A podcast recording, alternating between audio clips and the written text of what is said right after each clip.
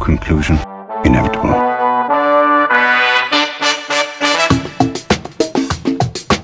It was a jump to conclusions, Matt.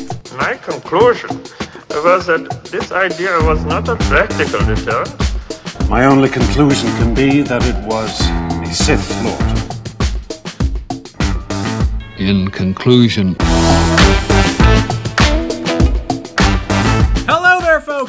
to In Conclusion, the only movie podcast about Paul Wolfowitz and the failures of the Iraq War. I'm sorry, I got my notes confused. I'm Dan O'Keefe, and joining me as always is Anna Otto. How are you, Anna? Feeling a little sad that you didn't say the only podcast where it's one of our birthdays, but I'm that's sorry. fine. It is happy birthday. It's your birthday. Thank Anna. you. I'm a Leo. You need to address that. I'm sorry. I forgot that you are a DiCaprio. Um, No, no. Uh, it is your 16th birthday. You finally Yep, got your again. driver's license. Again, Uh, very c- congratulations to you. honestly, uh, thank you. It took a long time to get here. Good birthday. Anything fun? Any do anything fun? Get anything fun? In this moment, I just realized that my 16th birthday was 10 years ago, and that made me feel kind of old. Um, other than that, it's been pretty chill. I, you know, mm, went to work, went to dinner. It was a Wednesday night, but I also, uh, my parents bought me, I've been begging and begging my parents to buy me a massage, and they did it. And I'm so excited. Now I'm very happy that they bought you a massage, but Mm-hmm. if they really loved you, they would have just given you a massage. No, I would have turned them away. Partially because this isn't as funny, but I got stung by a bee on the back this weekend. Ow. It flew into the car that I was in, and I was wearing like a low cut back dress. Uh-huh. And I leaned back on my chair, and suddenly I was in pain. Really not Oh fun. no. But yeah. So after that goes away, it's massage time. Uh, well, also joining us today for the first of three episodes, um, the world's seemingly biggest Steven Soderbergh fan. Um, because I'm so tall. that's it. That's the reason. Riley Harrington, how are you, Riley? Hello, it's it's me. I'm uh, very excited to talk about probably one of my favorite movie trilogies of all time. Um, I've I've been in love with these movies for about four years now, and I'm doing the math on that, and it made me feel very. Uh, just you know, time it keeps on slipping into the future, you know. Um, I'm But- Thank you- snapping. You, you, see me snapping? yes, Ste- Ugh. Steven Soderbergh, and we're back on topic. Oh my god. Yes, Uh, and So, if if you couldn't tell from our discussion and from the fact that you clicked on this episode and know what this episode's about. You the read the movie that we're talking about today is Ocean's Eleven: The Good One, uh, released in 2001, directed by Steven Soderbergh, screenplay by Ted Griffin, story by George C. Johnson and Jack Golden Russell, which I think is a That's- dog. That sounds like a porn name, TBH. starring George Clooney, Matt Damon, Andy Garcia, Brad Pitt, Julia Roberts, and a whole bunch of other people, including the uncredited Don Cheadle. Um, Yeah, I'll Wait. never understand. We can get back to that. okay, I never noticed that. That is wait, Yeah. what? yeah, Don Cheadle's name does not appear in the credits, on the posters, anything. Completely uncredited. Not out of some cameo sense, but out of the sense that um, he, I guess, had it in like his contract or something that he had to appear on the posters. Uh, and in like the top line above the title, and when that didn't happen, he was just like, "Take me off of everything." Okay, interesting. That is that is a diva attitude. Right? Um, I like Don Cheadle, but Love him. that's when's his birthday? That's Leo energy, okay? Hang on. I mean, like at that point, I mean, obviously there's a lot of blind spots of stuff I haven't seen, but like he's got under his belt at that point Boogie Nights, um, Devil in a Blue Dress, and One episode of The Fresh Prince. He was on Fresh Prince. That's right. that's right. Uh, and I mean, like, I'm sure he was in other stuff. Was Hotel Yeah, oh, Rwanda a- before this? He was definitely a name, but he wasn't as big of a name as George Clooney, Brad Pitt, Julia Roberts, and Matt Damon were at the time. he his, his performance in these movies is just terrific because Mm-hmm. I had no idea he was going to be like doing a voice the like the whole time. Yeah. So in like his introduction, he's doing a very Dick Van Dyke Cockney accent, and it's just like I thought, like, oh, okay, like he's like with this crew, maybe he's like doing a character because these guys are like clever con men, and then it just kept going, and then it got even funnier to me. And I was like, oh, like he's doing like a bad accent to like kind of like be a joke, like that's Soderbergh, and then it just kept going. I'm like, oh, he's this is just a choice. I love it. Go for it. Don Cheadle is a Sagittarius. He's also an Avenger.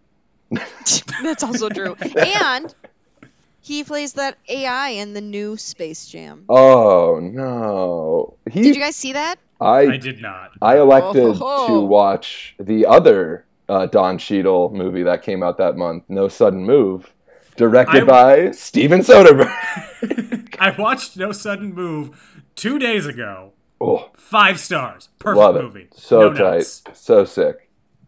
Um, I lo- And, uh, I'm loving this retirement Soderbergh's got going on. Right. Just pumping out awesome movies every couple of years. He's like, "Ah, I, I got bored. That's a mood, honestly. I did the Nick. I got bored. Um, I, I feel the need, like, we, Anna, I need to apologize to you for the next three weeks because Why? the next three episodes are just going to be Riley and I gushing over a bald man who likes to make movies very quickly. I You're gonna be gushing over the most. I'm gonna say it right now. There's nothing for me in these films, friends. There's nothing. Brad Pitt. There- I mean, Matt Damon was looking kind of fine. Mm-hmm. But other than that, what did I have? Nothing. Bernie Mac. Barely. He's Andy a sex Garcia's symbol. lazy eye. Andy Barely. Garcia has a I just lazy spit eye. into the mic. I popped the audio. I hope everyone hears the pain in my voice. The pain. I've seen this movie before though, so I I know a little bit about it. I had like weird flashbacks of the first time I saw the movie because all I could see was um Shane West sitting at a poker table and I've always forgotten what movie that was from and then when I saw Topher I was like I know exactly what's about to happen. Shane West at a poker table. So Oh, Uh, so, released on December 7th, 2001, so this is canonically a Christmas movie, with a budget No. of $85 million. It made $450 million, point seven, uh, at the box dollars. office. what's so I don't interesting? think you're wrong. What's so interesting to me is that this movie wasn't a box office bomb, despite coming out on the anniversary, of course, of Pearl Harbor. And I just think that's interesting. it didn't come out like the year after Pearl Harbor. Is that a notoriously bad day for movies? Like, You know, 56 years to the day after Pearl Harbor is the most important day of remembrance. And if I want to think- get my math right, I think Pearl Harbor, the movie, I'm assuming that came out on Pearl Harbor, which is just tragic in its own right. Uh, that Pearl Harbor, the movie, came out you talking about the one May with Cuba Gooding 25th, Jr.? 2001. All right, kids, it's it's Memo- it's Memorial Day. Get in the car. We're not going, Going to to the beach. see Cuba Gooding Jr. in Pearl Harbor. We're gonna watch him get completely wasted, not used at all, and then a weird love triangle for some reason. I think I watched part of that movie in a history class at some point. It's like, what if From Here to Eternity sucked ass, but then got really awesome in the back half because Michael Bay was doing it? Unfortunately, he um, does everything up to it, but it kind of gets tight in the back end, which is unfortunate. And that's what she said. I Thank was gonna say, you know what oh, else gets tight in the back end? Thank you, Dan. I'm amazed I didn't walk into that one. That's you know, the Uh, student has become the master. Uh, so on Rotten Tomatoes, Ocean's Eleven has an 83% approval rating. Um, Newsweek said that Ocean's Eleven bounces along with finger snapping high spirits. Um, wow, Don Cheadle's accent has been recognized as one of the worst accents in history on film. That's right, baby. I love it. Uh, it's not good. It's not a good time. so funny.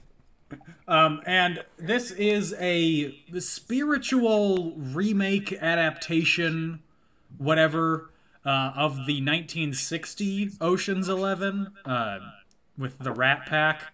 Um, but what's different about this and the 60s one is this is good, and the Rat Pack one is the most boring movie I've seen in my life. I've never seen the original one, and I've kind of steered clear of it because most of the Rat Pack can kind of flop for me in movies. Um, I, I kind of think Jerry Lewis is pretty funny, which is, you know, not shocking anybody. Um, but I don't know. I've always thought it's interesting that Ocean's Eleven Soderbergh version is like super tight and lucid and very on it filmmaking, whereas the '60s one is the most just cocktail addled, pilled out Vegas. That Vegas. sounds like my kind of time. I'm looking this up. I didn't know whether the Rat Pack was in it. Now hold on, just Yeah. two seconds here. if you really wanted to know what it was like for the Rat Pack to have meandering, useless phone conversations with each other for mm. 68 minutes of the movie, mm-hmm. do I have a picture for you? Oh, I got- Oh, I should watch this. It's got my boys and I mean my I mean it's the Rat Pack. You know, you know. Let's run them down. I love Frank Dean Martin. Sinatra, the boss. You know I love Dean Martin. Come on. No love for Joey Bishop, everyone's me? favorite member of the Rat Pack. Goodbye. I think I think my favorite's Jerry Lewis just because of King of Comedy and that one bit in in the Bellboy where he's putting out the chairs. Yeah. I love that so much.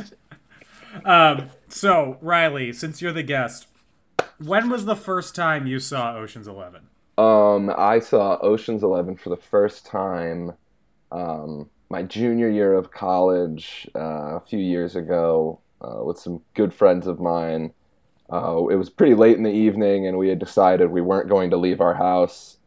Uh, it happened semi semi frequently. That happened where we're like, uh, it's like ten forty five, and I still don't have like a good shirt on. Fuck it, I'm not leaving. I'm on the couch now. this is where I live. And um, then we just threw it on because I was like, hey, I saw that a few years ago. It was really good. And then uh, I'd never seen it, and I, I, you know, I just loved you know Brad Pitt.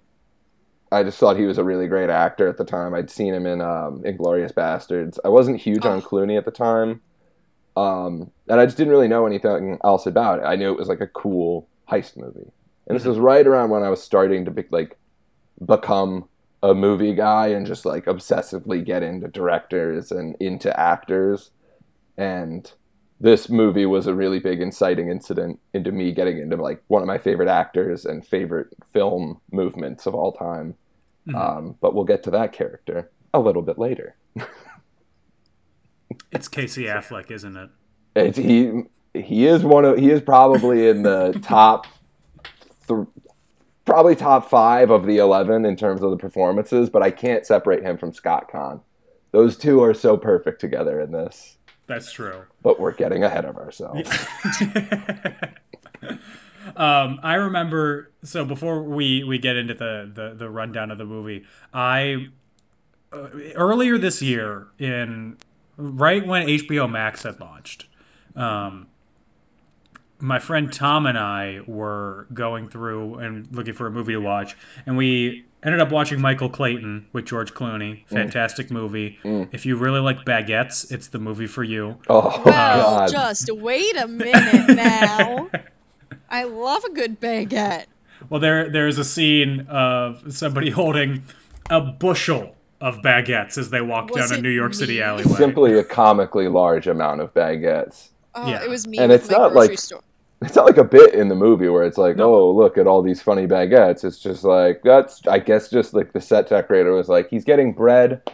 Uh, how much baguettes do you normally get? And then you know it was Jabba the Hutt, and he was like, I don't know, fifteen. you know, maybe the guy was actually he just walked on the set on his way home from you know Tom, Tom Wilkinson. whatever grocery store they have. He just showed up to say, like, I was running groceries. I have nowhere to put these. We have to film right now. Yup. He's like, oh crap. Write it into the my character. Uh, They're Well, having a so- sale. It's day old bread. They were each a quarter. so we watched all of Michael Clayton. It was great. And then because HBO Max is entirely in alphabetical order, right below it was Ocean's 11, which I had watched like the first 10 minutes of a day before or something before I had to go. And then so Tom and I just made eye contact, paused, didn't say anything to each other. I hit play and we watched the rest of Ocean's 11. That's A right. perfect night. I'm gonna say it one more time. I'm not trying to gender anything, okay? If you're a woman and you love Ocean's Eleven, that's great for you. This movie isn't for me. it's not made with a single woman in mind. I would never in my life be scrolling through HBO Max and see that and go, yeah, that's the kind of night I'm trying to have. But that's just me. I'm sorry, Riley. I'm like roasting your fave movies, but it's fine, I guess. I mean, not everything's for everyone. Thank you. A kind heart over there. But Um, smooth camera motion and airtight screenplay writing, baby, that's for for everybody. Personally, I like things to be clunky and not airtight. I don't know what the opposite would be in a good J.J. smooth Abrams, oh my god. My best friend. Oh, Uh, God.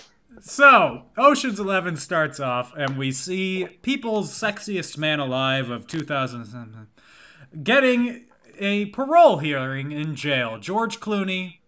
Why does he have a oh. beard? Why is he still so hot? He Why looks- was the beard doing something to me? I'm gonna say it straight out. Also, in that moment, I was wishing I was watching Oh Brother, Where Art Thou? Oh, mm, Straight up. that he looks so good in that opening scene. It is absurd, and I was kind of annoyed when he got like the haircut and cleaned the beard up in the rest of the movie. I was like, all right, Gage was like, he looks terrible here, and then he lost the beard. He's like, there's George, and I was like, no, I don't think so, Tim. there's two uh, opening things like in that opening scene when he's getting that parole hearing. Uh, one, he's locked up in New Jersey, greatest state in the world. Two, the whole he's in prison uh, and trying to get out thing. Like when I saw that, when I first saw the movie, I had no idea Soderbergh had directed Out of Sight by uh, it's an adaptation of the Elmore Leonard book. Um, there's another book with that same character that Clooney plays in Out of Sight uh, called Road Dogs. Um, I've heard a lot of people like I think Don Cheadle mentioned wanting to adapt it, um, but it sounded really really cool. And it starts off with that character from Out of Sight in prison, and this was I think three years after they had made Out of Sight together, also with Julia Roberts, and I, I just thought it was like a nice little cosmic parallel there, almost in the stories, and I think it was almost like a subconscious thing trying to grease the wheels of like, oh, maybe we'll do another one of these, and then they did two more Ocean's movies instead.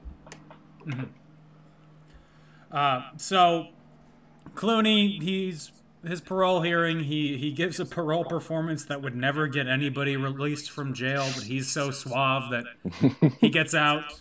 Listen, I would give George Clooney anything. Anything. Give that man the world. True. The main reason he was caught this time because he's a, a world class thief uh, was because his ex wife left him, or I guess his separated wife. Uh, They're not exes yet, but uh, his wife left him, and he got caught this time. But they let him out, uh, and he goes to the the first place where any degenerate gambler would go to. Best city in the world, Atlantic City, New Jersey. That's right. Ah, so glamorous and yet still so dirty. I've been to AC a handful of times, and let me tell you, it that handful gets thoroughly washed as soon as you leave the city limits. Uh, Like I I, like said, it. It's so fun, pretty, but it's so gaudy. So dirty. It's a gaudy, dirty city on the beach. Uh, and then in that city, Dan, who does he meet? Mr. Bernie Mac, Uh, Bernie Mac playing Frank Catton, who's a blackjack dealer. Uh, they have coded phrases to talk to each other away from casino security. Uh, Danny is looking for someone, and he goes off to find him. Um, he also has a phone call with his parole officer right out, right while being framed in the shot by a big sign for the former casino, uh, the former Trump Atlantic City Casino, which has Oh my god, I screamed like a horror movie. I screamed. And then it's off to our next location, my new home, Los Angeles, California, to a building that I researched it and it has been knocked down because there is no Oh. history in Los Angeles, only progress. yup. Yeah. Yup. The city sounded is a little flat like- and the air is gray, but God, the vibrations are amazing. That's oh the, my that's god. the earthquake, Riley. I saw something today, Dan, that made me think of you. It said the only people who actually like Los Angeles live in Los Angeles. Fair, that's true. Um, I, people have been asking me, uh, like, how is it so far? And when I say just delightful, I get a weird look. yeah, that sounds fake, but I'm glad you're having a great time. It is for you. It's sunny and You're 75. It feels so good to be alive. Personally, I'm just glad Poppy's turning out to be quite the California girl. Yes, she's shockingly enjoying it, mostly because she keeps trying to run out the patio. Oh my god. In Los Angeles, they are on Hollywood Boulevard at the corner of Hollywood and Vine, and it is a celebrity poker game featuring the biggest celebrities of today. Run them down. I'm sorry, but the the group that Brad Pitt, Rusty, is teaching to play poker uh, are the biggest stars of 2001. Amen. Holly Marie Combs, star of Charmed, Charmed. Uh, Joshua Jackson One from Dawson's Creek. Dawson's Creek. Barry Watson from Seventh Heaven. Seventh Heaven. Ooh, I, I literally forgot he was in this scene, and when he came on screen, I went Matt Camden, and I, I love Seventh Heaven. Like I don't know how to express to you how much I love Seventh Heaven. I don't know if you knew that about me. I did not. That's a that is a fun fact. Yeah, you know, my mom and I used to watch it together a lot. It slaps. It's not important, but anyway, he was that that actor is way too hot to be on Seventh Heaven. I had But- no idea that any of the other people at the table were like actual like teeny bopper actors. Oh yeah. I, I only recognized one name. Yeah. Before we get to that, there's also Shane West, star of A Walk to Remember. Screams. Oh, what else is he in? I know that name. He's I don't in know. Gotham now, or he was What? in Gotham. I'm googling this right now. Yeah, he was Bane in Gotham. Shut the fun. really? Did they do Yeah. like another like oh he's not gonna be like giant he's gonna be more realistic which is a stupid approach to that character. The whole point of him is you juice him up and he gets huge. Don't they know that size is everything? I Um, I can't right now. Shane West. Shane West as Bane. I Dan, this episode Yeah? is canceled. I've taken to the bed. I am ill. I Get the fainting couch quick. literally stat. Why am I still attracted to him? He looks awful. See, that's, As Bane, As not in real life. I'm sure he looks very nice. it's in the real life, toxic but as effects of the venom drug. I s- something has changed within me. Okay, let's continue. Oh dear. Uh, That was a wicked joke, in case anyone didn't know. it was pretty good. Thank you. I get it. I don't know what Wicked is. It was a Oh my god. crack of the bat, out of the park. The last celebrity featured at the poker table, and somehow the only one who still has any sort of relevance, the star of Spider Man 3, Topher Grace. Nothing but respect for my Venom. You know what I'm saying? Yes. also, I have one other thing to say. Gage accused me of being an Eric while we were watching the movie, and I was horrified. For those of you who don't know, hmm I love that 70s show. Who my doesn't? two favorite things, two of my favorite shows have the number seven in them. Not sure what that's all about. But anyway, I was Seems accused of being an Eric. I no, seven's a good number. That's the Jesus number. Um, I personally think that I am a hot Donna, but he says I'm an Eric, and I was mad at him because he's an Eric. But anyway, that was my thought process watching this scene, as well as remembering the first time I saw this, and yeah, just wanted to share the most exciting part of the movie for me. I really love when actors show up as themselves in movies. I always think it's really funny. Um, and I think it wasn't a particularly great show, but I think Entourage was a really good litmus test. Are you, Dan? You planted this. No, hold on. Give me a minute. Give me a I minute. love Entourage. Give I me- hate it here. I'm leaving. This is a boys' club, and I'm not a boy. hear me out. Entourage is not a perfect show, but it's a good litmus test for telling whether or not a celebrity is like normal. Because if they mm-hmm. were game to be like made fun of or seem fucking insane on the show, like Matt Damon did, Yeah. then you can tell like, oh, this guy's probably like pretty well adjusted. But if they insist on seeming cool and awesome, like Tom Brady or Mark Wahlberg, you're like, oh, like yeah, that kind of that makes sense. Um, Let's take a second to remember that Sarah Silverman song that she did on the Jimmy Kimmel show. I'm fucking Matt Damon. It haunts me every day of my life. I I love. I don't like Jimmy Kimmel, but I do love the, the little rivalry bit, just because Uh, Matt yes. Damon commits to it so well. And when Yes. they brought Affleck into it, it was hysterical. I love Ben Affleck. Uh, then you must be really enjoying this year. Oh, he is. The- I'm the so excited. I'm so excited for him. This is beautiful. He's back. Brendan Fraser's back. Dudes Rock 2021. We've been rolling since 2019. Wait, what? Did you say rock. dudes? Oh, Dudes I rock. hate it. I'm leaving. This is there's too much testosterone. Yeah. I hate it here. Jackass Oh, Forever's God. coming out in October. Everything is good again. Oh my god! If you guys do an episode on Jackass Forever, I would love to come on again. I think I think I'm being placed in dude jail after this series. I'm going to walk you there, Dan. You know what that'll be? It'll be a walk to remember. and we're back into the movie. Cries for twenty thousand years. Uh, so Danny Ocean shows up at the, the poker game. Uh, he and Rusty they, they share a sexy smolder with each other, and then Very sexy Smolder. uh, and then they're back together. They're putting together a crew to take down three casinos: the Bellagio, the Mirage, and the MGM Grand. And the Santa Maria.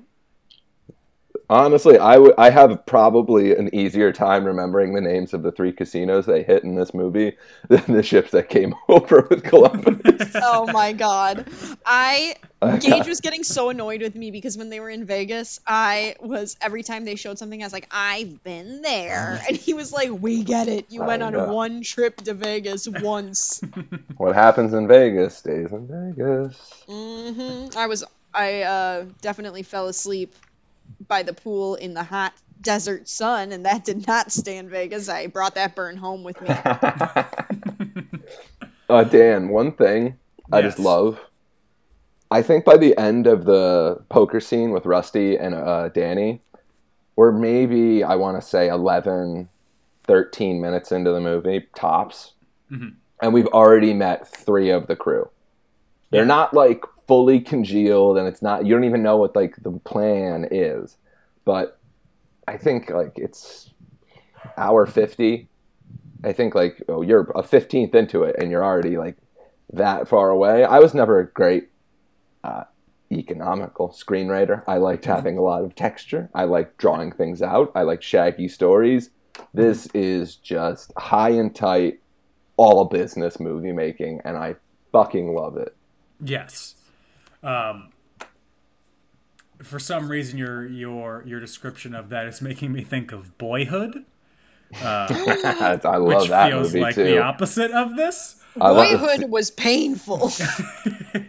oh my Patricia killed it, my dudes. But Oh. Not in no words of praise for the star of that film, Ethan Hawke. Ugh. None. The s- Never. Oh my god, the scene where he gives the, his kid that custom Beatles album that he made for him, and the kid's just like, I don't know, I think I'll always just like Paul the best. And I wanted to fucking shake that kid. I'm like, he's doing something nice for you. He's trying to be a good dad, you fucking idiot. That's very adult of you to say. I Yeah. was I was like 17 when I saw Boyhood, and I was just like, I'm so pissed. Why are you a terrible son? I love that movie. Oh, I love Uh, Linklater. I love Linklater and Soderbergh, and they have such different eth- ethos, ethos, ways of making movies. That's the, the easiest way to say it. Uh, so next up, it, it is time to put together a team. Uh, after a combination, a conversation at Musso and Frank, a grill that I've been to. Oh, I love that. We're pointing out places we've been to. Let's keep this energy up. I haven't been there, but I've seen Once Upon a Time in Hollywood 10 times, and that's the opening scene. That's close enough. I love that energy. I love it. I'm gonna Uh, go there. so they go to the house of Riley's favorite person in, Mm. in film history, Elliot Gould, Mm-hmm. to to discuss their plan uh, with him. Elliot Gould is, is playing uh, Ruben beautiful- Tishkoff, who is a rich financier. just a a man who loves delicacies and really uh, you know ostentatious clothing and big glasses, nice cigars, and he's He was he was giving Elton vibes, you know, Elton John vibes. Mm-hmm. Elton by the pool vibes, very big Oh. gut, and he's also playing it with you know the Gould Brooklyn. He's doing almost like a tough guy thing, and And yet- he really turns it the tough guy angle of it down in the second and third in the trilogy. But he is out of the gate doesn't miss a fucking beat from the 70s. I went back and I saw stuff like MASH and The Long Goodbye, um, and just like all of his other, like Bob and Carol, Ted and Alice. Like, he is an incredible actor. And in this, like, I remember being so captivated by his performance. Just like when he's running through, it's like, this is a terrible plan. And I'm going to tell you exactly why it's not possible. And you're never going to get it done.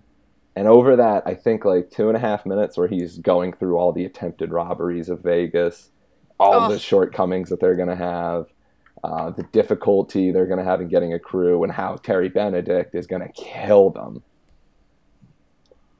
You can just hear him talking himself into doing it. It's like, no, no, Yeah. no. You guys are crazy. I'm eating my salad. I don't want any part of this. But you can kind of see he's like, ah, you know, what else do I have going for me?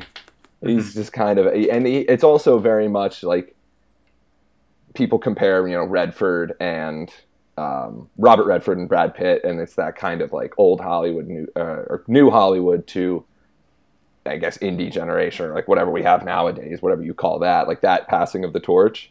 And I feel like Gould's performance in this film was very much one of those like turn of the millennium, like we're handing it over to the young bucks now. Um, and it was just a really beautiful kind of like for Soderbergh to think of like, oh, who's who would be good for like a Ruben Tishkoff type character? Like I couldn't picture anyone except I mean maybe Dustin Hoffman, but it would be nowhere near as charming and nowhere near as like assert like It'd acidic. be, it would be way more rat-like because Dustin Hoffman is way more of a rat-like person. Wait, wait. Yeah, he, wait. it'd be a bit more like like oh he's like he's like double crossing and sneaky, you know, he's like pulling a fast one on people. Elliot Gould is just like he's just a schmoozer. He's just like this really like you know kind of breezy guy, and I don't know what it is about him. I just find him so compelling. A- Anna, are you taking offense to my description of Dustin Hoffman as rat-like?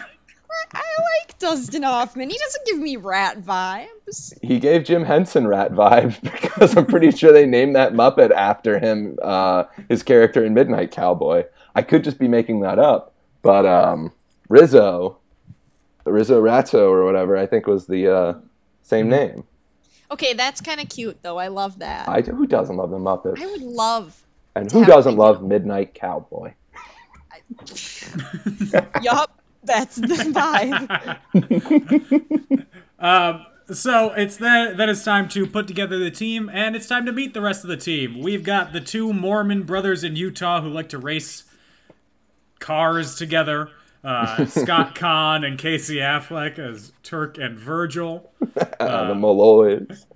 We've got uh, a an electronics anxious man, Livingston Dell. The sweat was relatable.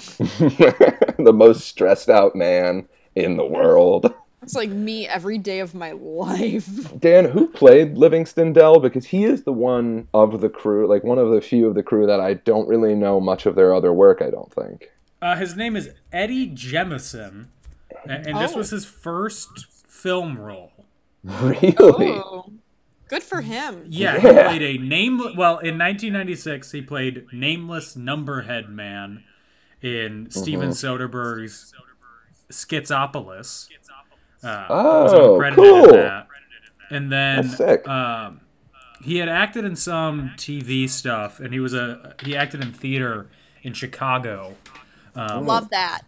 But after this, City he was in uh, Bruce Almighty, uh, Uh-huh. The Informant, Veronica Mars movie, Love I. Zombie on the CW. Whoa, I love iZombie. Whoa, that's a new sentence. Whoa. Oh, no, you don't like so. iZombie? I've People- never seen it. The only thing I know You about it is when I worked like at the library shelving the DVD. It was frequently checked out, which was a good sign. Mm-hmm. I like it a lot. We also see the uncredited Don Cheadle as Bash. In a So dramatic. Guest appearance. Um, Basher Tarr. he he is attempting to rob a bank. His his crewmates don't cut the silent alarm or the I guess ringing alarm. So oh. the the cops come to them, but he gets rescued by Brad Pitt, and they commit literally an act of terror. To That's escape. right. That is- I mean, They just just blow up a cop car. Yeah, oh, I, it was, it was 2001. Times were different, right? the times were in fact changing rapidly. Yup. Oh, the Uh, years start coming. And they, They don't And stop they- coming. yep. uh, and then you know they, they seem like they gotta they gotta get two more. So they get their grease man, the the man who they can use to break into the vault. Uh, he is the uh, quote the short Chinese guy. Ah, who's a circus acrobat, Yen. Uh, and then there is the grumpy old timer bank robber. Dan O'Keefe. I wish Carl Reiner. Oh, R.I.P. to a legend. yeah, Just an Uh, absolute gem. I I mean I love Carl Reiner. Oh, me Everything too. that he's done. The if you've seen the unaired pilot for the Dick Van Dyke Show when Carl Reiner was supposed to star in it because he wrote it and he wrote it for himself. Oh, Um, it wasn't What? called the Dick Van Dyke Show. I was just gonna say, himself. like, what kind of, wasn't? that's a that's a genuinely great joke out of the gate. We're like, all right, welcome to the Dick Van Dyke Show. I'm Carl Reiner. Yeah. It's almost like Uh, the uh, Garry Shandling show, or Yeah. I think he did like where he just like there was another character that he just played. That was a good one. Uh, so it was supposed to be called Head of the Family, and he's in the fir- like in the pilot they aired first, and they're like, it just doesn't work with him, and he so does not fit. Interesting. wonderful. oh, He And he feels so out of place. Oh, I mean, well, I guess it worked out. It's like probably like watching uh, Captain Pike in the first episode of Star Trek. You're like, okay, and then the next one you're like, oh, I, it's Star Trek. I get it. Yeah. um, Dan, have you seen uh, the Russians are coming? The Russians are coming with uh, Alan Arkin and Carl Reiner. I haven't yet. It's from 1966, uh, directed by uh, Norman Jewison, dir- uh, and edited by one of my favorite directors, Hal Ashby. Okay. um, very absurd um, Cold War comedy came out in the I think the year or two after Strangelove, where Okay. Strangelove is like, oh yeah, like we're uh, we're like on the edge of Armageddon. This was like, hey, this is kind of fucking dumb. Maybe we should end the Cold War, and then it ended, you know, twenty years later. But um, is a really really good comedy, and um, sh- it like shockingly has aged like pretty well. Alan Mm-hmm. Arkin, I think, speaks in Russian or some um, Eastern European language, like the duration of the film, and I think he is doing his lines, like their actual lines, but just no one knows what each other's saying, and it's a whole like comedy of communicating. That's It's it's pretty funny. Um, it's it's it's old, so it might not land. Your mileage may vary, but I enjoyed it a bit. And if you're a Carl Reiner guy, I think you'd really dig it. I will I will have to check that out. But so the gang Yeah. is all put together except for they're they're sitting they're they're sitting at Musso and Frank chilling. Um, George guys Clooney and Brad crew. Pitt. And they're like, "You think we need one more? Yes. You think we need one more? We need one more." And who is the one more, Anna? Matt. Like Matt Damon. Anyone? Matt Damon. oh, I really do like Matt Damon. I, I Oh, really do. I love I think him. he's funny, and I think he's really talented. I haven't seen him in a ton of things, just because you know usually he's I feel like in a lot of like Dude films that are not yeah not aimed at my demographic. But when I do see him in movies, I really like him. Also, it doesn't hurt that while he's kind of plain looking, he's plain in a hot way. So, you know. uh, his new movie Stillwater is very much like not like a I gotta get my daughter back like taken action movie. It is just like a fish out of water sort of story. It's really character driven. Hmm. Uh, it's a lot slower. There's a really nice romance in it. Um, I was excited to see a movie in the theater this year. Yeah. That was like, oh, like this is like about like people and like these are they, they have sex and you know no one's shooting lasers and there's like probably minimal CGI that I can't notice because it's not a giant starfish monster. Hmm, To be clear, love that. To be clear, I love the Suicide Squad. I was gonna say, what are you getting at over there? I- I, loved Suicide Squad. I loved it. It made me like come to terms with like, yeah, like I am a comic book person, but I'm also very much a DC person. I, I'm kind of like burned out on the the Marvel engine. I was like, mm-hmm. all right, these movies aren't really going anywhere anymore, and I don't really care about a lot of these characters. But I mm-hmm. do love the characters that DC has. They're a bit more shaky with how they do them in the movies. yeah, I think they're learning. They, I mean, the last three I've seen have been really good. Joker, mm-hmm. um, Zack Snyder Justice League, Your eye Gonna disagree with you there, but we can't talk about it. Joker, Snyder Justice League, and Suicide Squad. I'm like, oh, they get it. Like they should be like the limited series or the one-shot graphic novels. Like have a very distinct voice. Do your shit. Get out. You have the whole toy box. Stop doing the. We're setting up uh, like the crossover that you got to watch the show on HBO Max for. I'm like, nope. Just give me the characters. I don't care or- if they cross over. Give me a Blue Beetle movie. I don't need Wonder Woman in it. I need the Blue Beetle. Dan, I just called you Gage, but I I, wanted to I say saw that. I think we found our guest for our hundredth episode. What's the hundredth episode going to be? Is it going to be Joker. Joker? Let's Joker. I actually I've been asked to be on multiple podcasts about Joker, and it's just never come up. Like I never Oh. figured out the scheduling for it because I'm one of the few people who is like, like ardently like a pretty earnest fan of Joker. I saw it four times in the theater. Oh my god. I don't I know what it loved was about it. so I I'm was just right like, there with you. this fucking works for me. I'm digging this. I'm Um, right there with you. Yeah. Yeah. So, so in, in case you don't know, our hundredth episode is going to be Joker because it is probably the movie that Anna and I have the furthest differing opinions on. Correct. Uh, glad I'll be a neutral party. Yeah. No, I um, feel like I need to. I need to find somebody. On my side here. Yeah. Fine, we'll find someone. We'll get you back up, Dan. Don't worry. Well, and who I- can I- we find who didn't like the Joker? Yeah, let me throw a rock and hit somebody. Well, you know, speaking Oh, of characters idea that we that all someone love, finds crime funny. It's just so sick. I think we might have lost Dan for a second. Oh no, he's uh, he he had enough. It- yeah, there he my, that, it said you've lost your network connection. Time to reconnect. Dan's back. Did I'm you? back. You connected? Jokes on you're you. Um, speaking of characters that we all love, the Yes. Oceans, Mhm. the the Yes. Eleven. Um, they all converge at Ruben's house in Vegas to discuss the details of the plan. Basically, blah blah blah. There's a vault. There are rules they have to break in. Then whatever. I'm sure. They set- follow the rules. I believe them. They set set up up all the well. stuff that they have to do. Yeah. They give you all the impossible tasks. They're like, we got to do this thing. We got to do this thing. It's the checklist. It's basically they're writing out a shot list. like, we're gonna do this. then we got this. And we have to have Yeah. this all done by this day, or we're screwed. Yeah.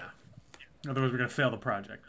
Um, and they plan to do it on the night of a big boxing match, in, which is two weeks away. Uh, and they set up camp in one of the Bellagio suites to canvass everything. Uh, Matt Damon's job is to watch Andy Garcia get his schedule every day. By the way, Andy Garcia's in this movie. He's Terry Benedict. Mm-hmm. The big Uh, bad, the scary guy. Uh, I kind of like. the lazy eye. I, I, you keep mentioning this lazy eye. I have I've seen him in a couple movies, and I've never noticed this. Am I I, just don't like know completely if he- face blind? I don't know if he actually has a lazy eye, but in the last shot of him, where it's just his full face on screen, where he and Julia Roberts are doing like that stare off and they're in the middle, he is Oh. cross-eyed, and I'm Oh. like, Andy, what's going on here? Maybe he uh, he was doing that. He was doing. He was affecting that to kind of show how overwhelmed he had become because the whole movie, Terry Benedict, he's in control. He's on it. He knows everything going on in the casino, and then he just got fucking played. But Mm-hmm. Maybe not there he's keeping an eye out for Selena, you know? yet. There- Wait, was he in Selena?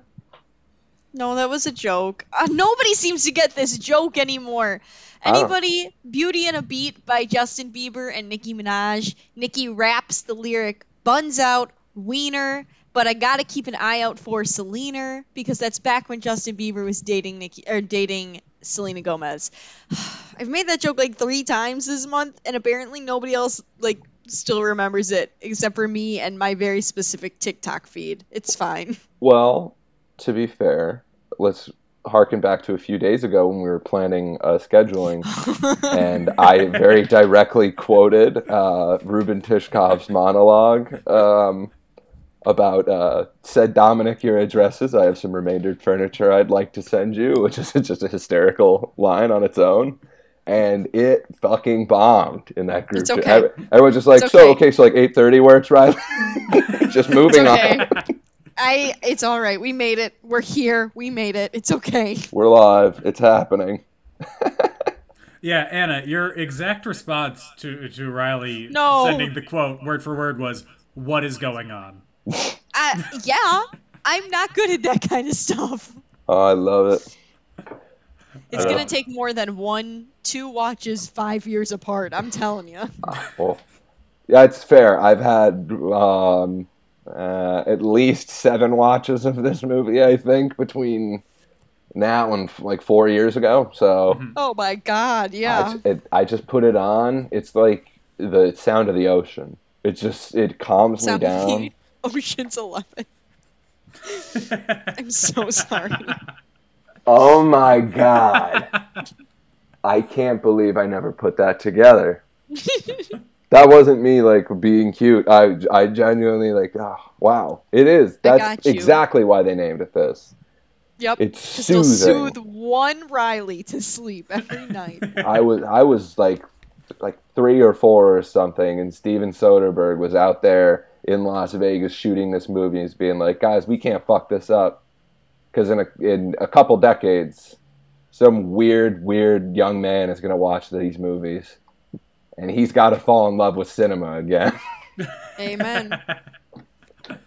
I love Um, that man, S- Soderbergh. They didn't give him any blood when he was born. They just pumped him full of that movie theater popcorn butter, and they sent him on his way. Oh my God God. damn it, he's killing it.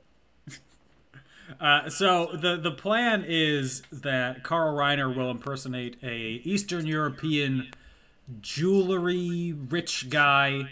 Um, I'm good with words. Arms dealer. He's an arms dealer. That's right.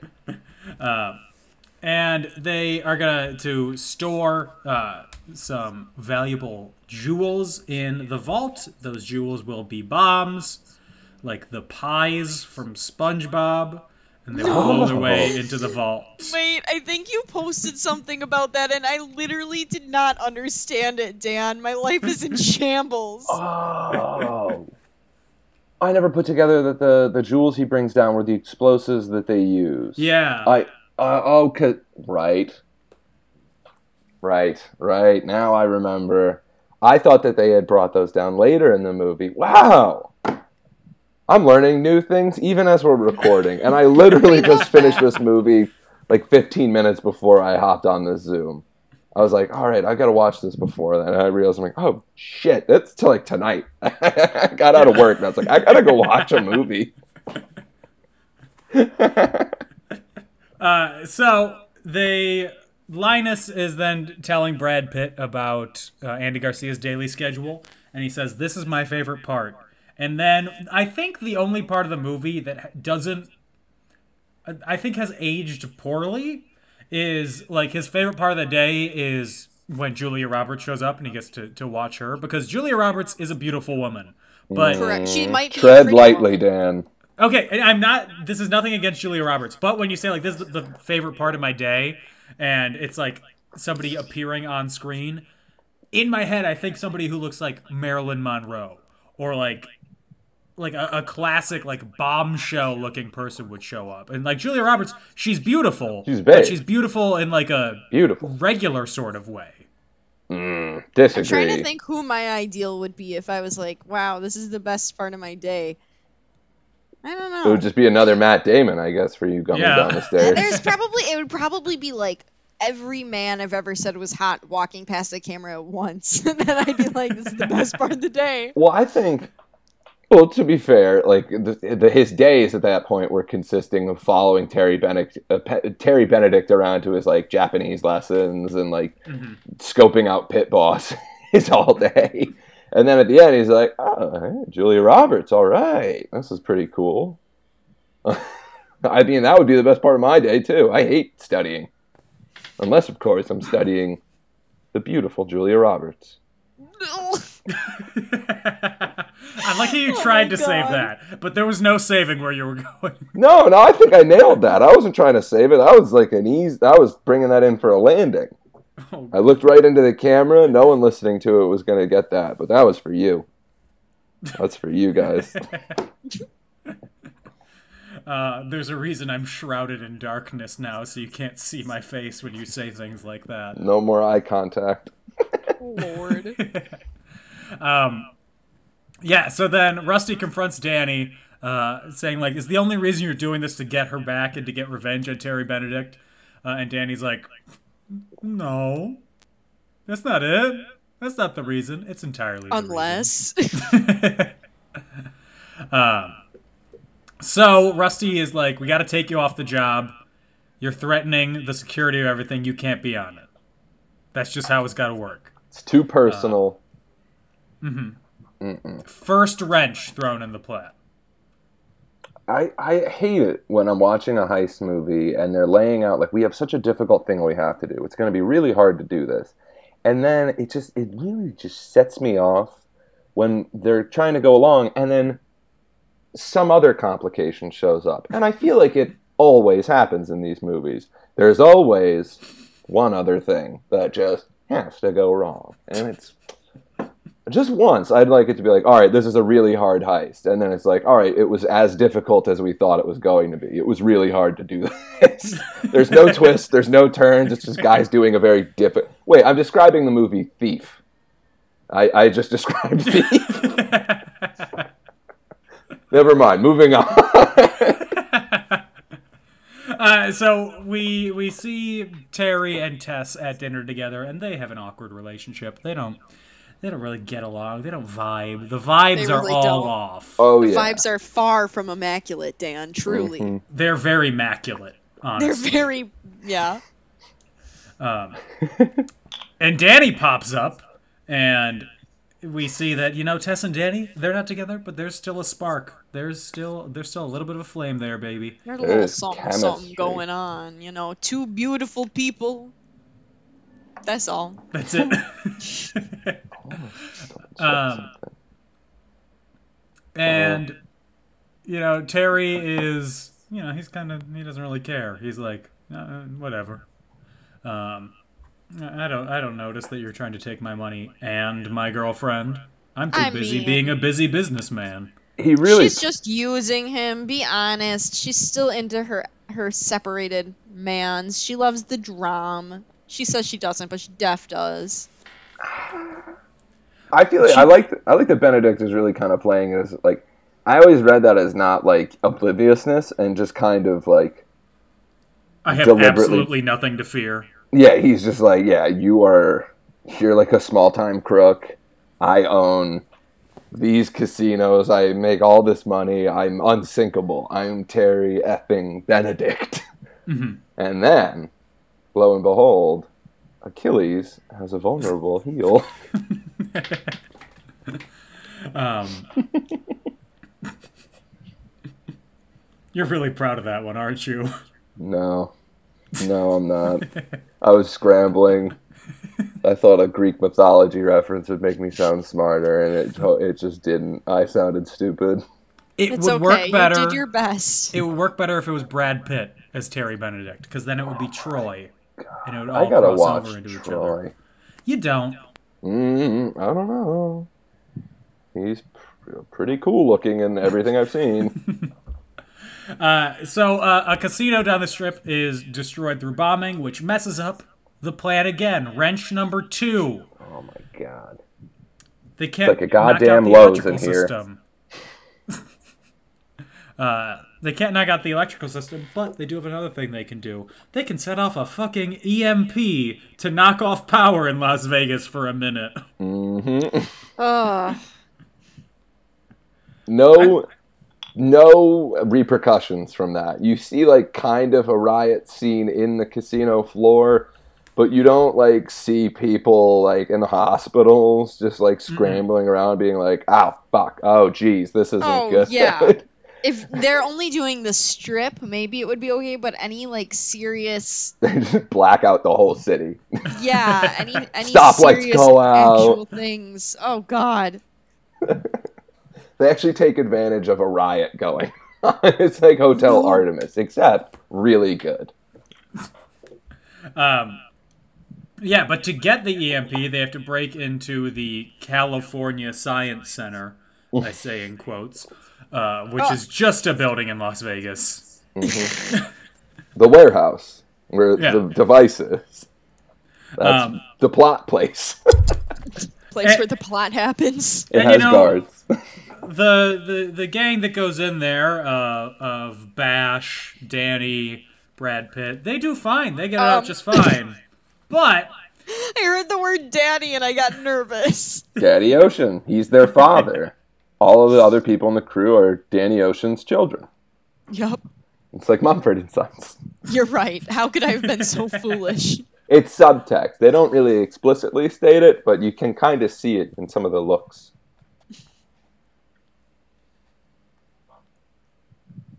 can you?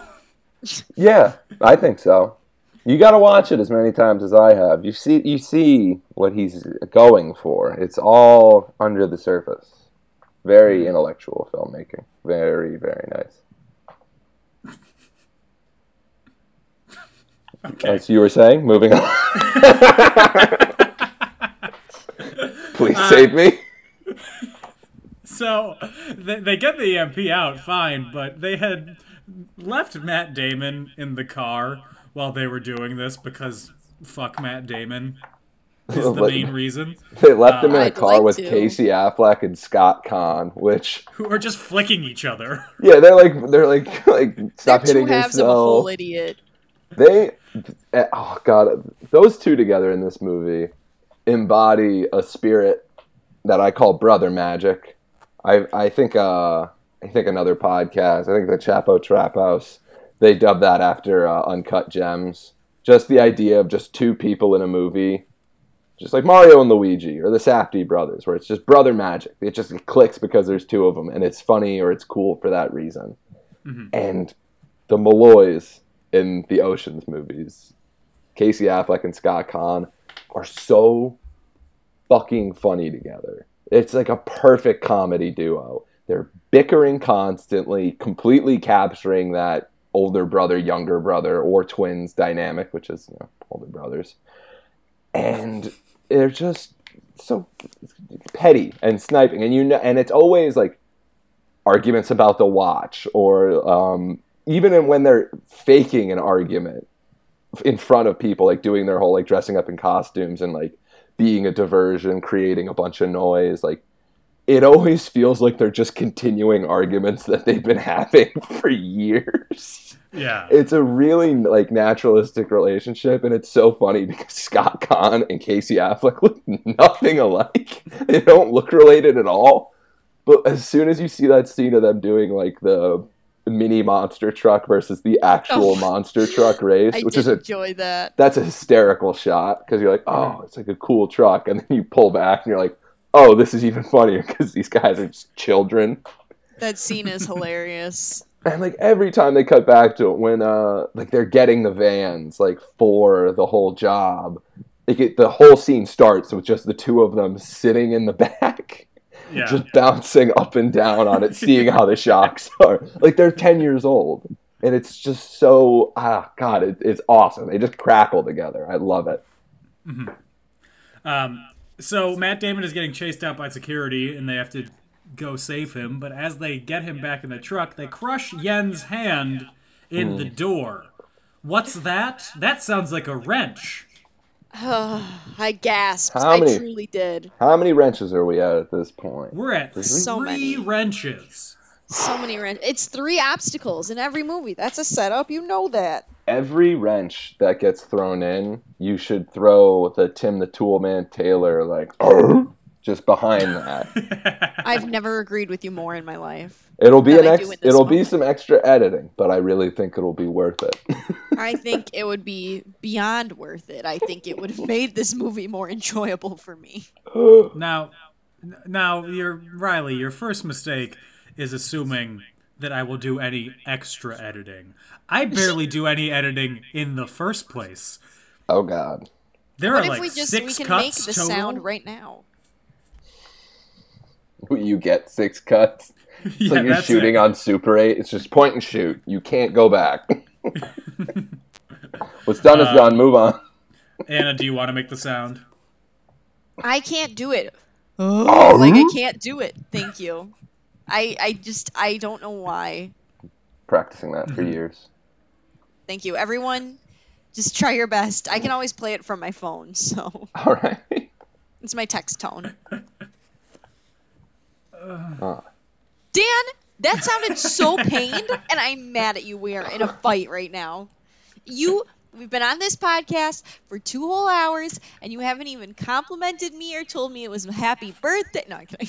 Yes, I have. I know I've been doing that to Gage all day. I woke up early to go to work today, and he was still asleep. And I rolled over and went, hmm, "You haven't even wished me happy birthday yet." And he woke up and he was annoyed. It was worth it though.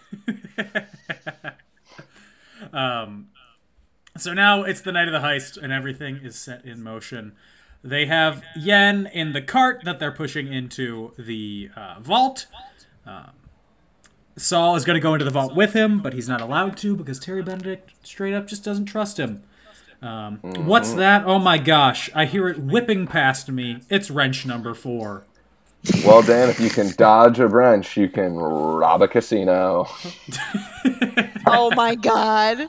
You can dodge a car. You can dodge a ball. I love Yes. that. I did it. I'm gonna make you proud, Rip Torn. proud. um, so they uh, they lock George Clooney. He gets put into a separate interrogation room uh, because he's not supposed to be on casino premises. He has been banned. Uh, and they also have Linus acting as a Nevada Gaming Commission agent, where they are trying to they're just basically creating diversions at this point. They are pulling Bernie Mac from the floor because he is been convicted of many crimes. to which Bernie Oh. Mac responds with a classic Bernie Mac scene. The Bernie Mac scene, I always forget how it escalates and how it gets up to the line I always remember. And it's so Oh, I know good. exactly what line you're gonna say. Um, because Matt Damon in that scene, he plays a couple undercover characters, and all of his aliases in these films are hysterical. Um, this the one in the first one's a bit weak, but the ones he uses in twelve and thirteen are great. But he's play he's just playing it like the informant, just like that kind Yeah. of glasses dorky Matt Damon character, and Bernie Mac just just um he just pivots to the whole like you're like a convicted criminal like you can't be like a uh, like one of our like dealers in our casino and he he just starts saying that Matt Damon's a racist he I think he calls him a cracker and then it's just it's just so perfect and I I'd never really seen a lot of Bernie Mac stuff outside of this movie when I had first seen it like I'd seen um some of his stand up and I thought it was hysterical. But the way that he can bring his own personality into his performance without it just being, you know, oh, that's just Bernie Mac stand up material that they're kind of forcing into the film. He's just a really natural part of the crew. And when he mm-hmm. gets Matt Damon going in that scene, it's really fun seeing him like see, I love when actors are acting like they're in character. I'm sorry for laughing. It just made me laugh. all right, hold on. You know what I mean? Like when a character is doing a performance, like they are mm-hmm. almost two levels deep trying to get that, and that whole scene is so good because Matt Damon's reactions to some of the things that Bernie Mac says are just like. "Uh, I, well, I never in my whole life. He's just sputtering out. It's fantastic. It's, ugh. And every character gets a, a moment like that, or multiple at least, where they just really get to shine and have that kind of like that's the scene where like people think like, oh, that character's great. Remember that bit? Remember that one? It's a really good balance between eleven guys and a crew. Hmm. Um, so, and then everybody they get into position. Saul pretends to have a heart attack to distract the people on the monitors. Um, and then Bash he cuts the power. He triggers the pinch, the EMP. He, you know how I said he committed an act of terror before. Mm-hmm. He really committed an act of terror now. Oh, yeah. That's a hanging offense. Um, Yeah, that's like a and citywide so they, crime. they set off the pinch. The power goes out. The fight, everything goes crazy. The casino, it, it turns into Mad Max out there. Everybody's fighting over the tables. They're just going after each other. Um, Do the you think- boxers. Yes. No, no. What? If I was in Vegas and the power went out, I don't think it would actually be this crazy. Do you? Maybe like for the people who work there, but I feel like generally when the power goes out anywhere, there's a couple of dramatic people who scream, but then everybody else is like, now what? Um, Yeah. well, I think that Uh, well, I don't know. Just the Sorry to dark be and the boring amount of money on the realistic and table. and- I guess I'm not really a gambler, so I guess I can't hashtag can't relate. But I think I would be more disappointed that my Blake Shelton slot machine shut down in the middle of the not me the Blake playing. Shelton, not the Blake It- Shelton. it kills the magic. It kills the entire rhythm of the machine at that point. Yeah. You're right. People's You're right. sexiest slot machine alive. Please never say that again. The Um, sexiest slot machine alive was my nickname in college. I believe you'll remember that, Dan. Oh Jesus! Absolutely not. so they um rusty calls terry um well, sorry i also cut off the the the whole thing where they actually break into the vault uh, matt damon Oh, and george clooney do when the power's out Okay, that part's kind of funny too when they're trying to. Oh wait, I'm way far back. Oh god, I'm not good at this. Okay, continue. oh, when they're doing like the rappel, they're almost doing like the Mission Yeah. Impossible drop. Yes. That's a good one. 'Cause they, they don't know if the ropes will even hold them at first, so they just like, Yeah. "Ah." Matt, any time in this movie that Matt Damon and George Clooney are together, I feel like I enjoyed myself. You know, like Mm. when it's just Mm-hmm. the two of them. I'm trying to. I really like their dynamic. You get a lot more of Matt Mm-hmm. I Damon. love the scene when um the the greaser guy, his hand is stuck, Yeah, and they're trying to get the explosives to work. That scene makes me laugh, and I, I just think that their chemistry is really good together. Whereas some of the other actors are good actors, but I just don't buy into their chemistry as much. mm, that's fair. I, it is like that naturalistic, almost like older brother, younger brother, paternal kind of dynamic of like you want to impress, like the- Yeah. the, top guy, the cool guy, or even like Exactly. the Sandlot of like you want to look cool in front of Benny the Jet because he's Benny the fucking Jet.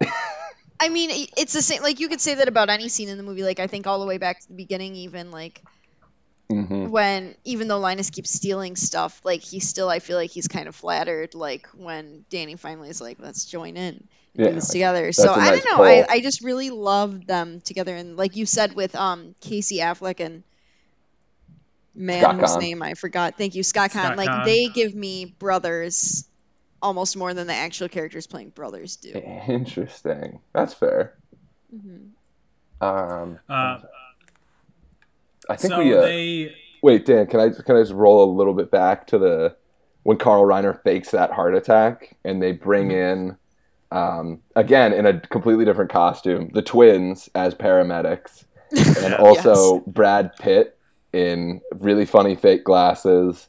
Um, and I, I I don't know if this was deliberate or intentional but I always kind of read Brad Pitt's like really over the top, like pulling the glasses off, like we lost him kind of performance as not a shot, but like kind of like a playful dig at Clooney and ER, for like the ER, whole. yeah. I really, I really kind of always got that vibe because it was just like I always thought like the whole glasses off bit, and then just like rubbing his mouth like his shirt, and I'm just like that. I and I never really saw a lot of ER, so I'm probably just assuming that because it's a doctor and Clooney played a doctor.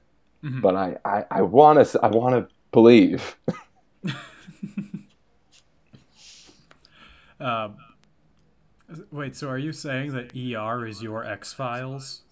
ER X Files. There's a lot of letters and it doesn't really work, but it, yes, exactly. That's exactly what I'm saying. Dude, I love the Erks Files.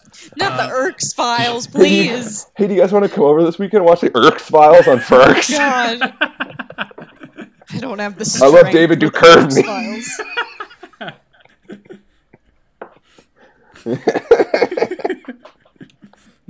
I'm gonna be laughing about David Duchovny on the Erks Oh Files God. all weekend. What about Jurley or Anderson? Dan, I'm just gonna tell you right now, your eyes keep reflecting a little bit. It's like I'm watching night, like night vision camera footage. It's a little creepy. I'm like a ghost, but it's What? just Dan. What if it was just the whole black background, and then at one point Dan's eyes open and they're just I really bright would white? leave. I would leave. like a- Dan, like no. someone in a Dan, cartoon. no. Oh my God, no. He's, I think, frozen on my end, so I don't really see anything he's doing. Oh, he was being spooky. I'll tell you that much. I, I, Oh, no. I'm sorry, those of you listening, you can't see this, but I don't have any lights turned on in my room because the sun set while we were recording, and the light is too far away for me to turn on. So I am shrouded in darkness and lit exclusively by the light of my laptop. And Anna came into the room right now to turn on the light. God bless her. She's doing the Lord's work. just gonna- Love that energy from Anna. The It's gonna get- on. Bright on my screen at one point, and then I'm just gonna see Dan just go because the Yeah. lights are back on him. But for much. now, he's just still a black square in my laptop. The light is on. I'll tell you right now. Yeah, so then Rusty calls Terry um, on a cell phone that Danny had planted on Tess, um, and he tells him he's being robbed. Terry goes to the security center, figure out what's going on. You know, they can't. I will say this part's cool. Yeah. This is cool. Okay. this is where they basically they, they show what happened. Um, so they they have all this video of them taking the money out uh, of the bank vault in black duffel bags marked with X's. Um, they say that they split the money into two parts. One of it is all lined with uh, explosives, and they Terry needs to get the rest of it out for them. Um, and they, they say that they're going to throw blow up all the money. Um, so then Terry calls 911 to get a SWAT team. Um, and he's like, fine, you could do it. Whatever. I'll get all the money back anyway. Uh, that's my Andy Garcia impression, by the way. Wow, you could have been So good. Godfather 4. Honestly, I could have closed my eyes and it would have been like he was here. It's me, It's a- Andy Garcia. Look with your eye and a half. Wow. Come on, man. so good. I uh, I really dug. Every time I watch it, I always forget the whole like split the money Mhm. thing that they try and pull on um on Benedict, where it's like, all right, either you lose. I love the line. Either you lose eighty million dollars privately, or you lose one hundred and sixty million dollars publicly. And I think that's a really cool kind of like dead man switch um, angle to that whole heist thing. Yeah. Um, and the best part is going on. So Terry goes down into the vault with the SWAT team uh, to assess the damages, and then he he yells for the SWAT team to leave the premises, and he tells his men to take the money out of the vault, um, and they. He gets news that they caught the van. They shot all the tires out, um, but the van it wasn't filled with money just ads for prostitutes. Mm-hmm. Mm-hmm. Classic for Vegas. Truly classic for Vegas. Gonna be a lot of them there.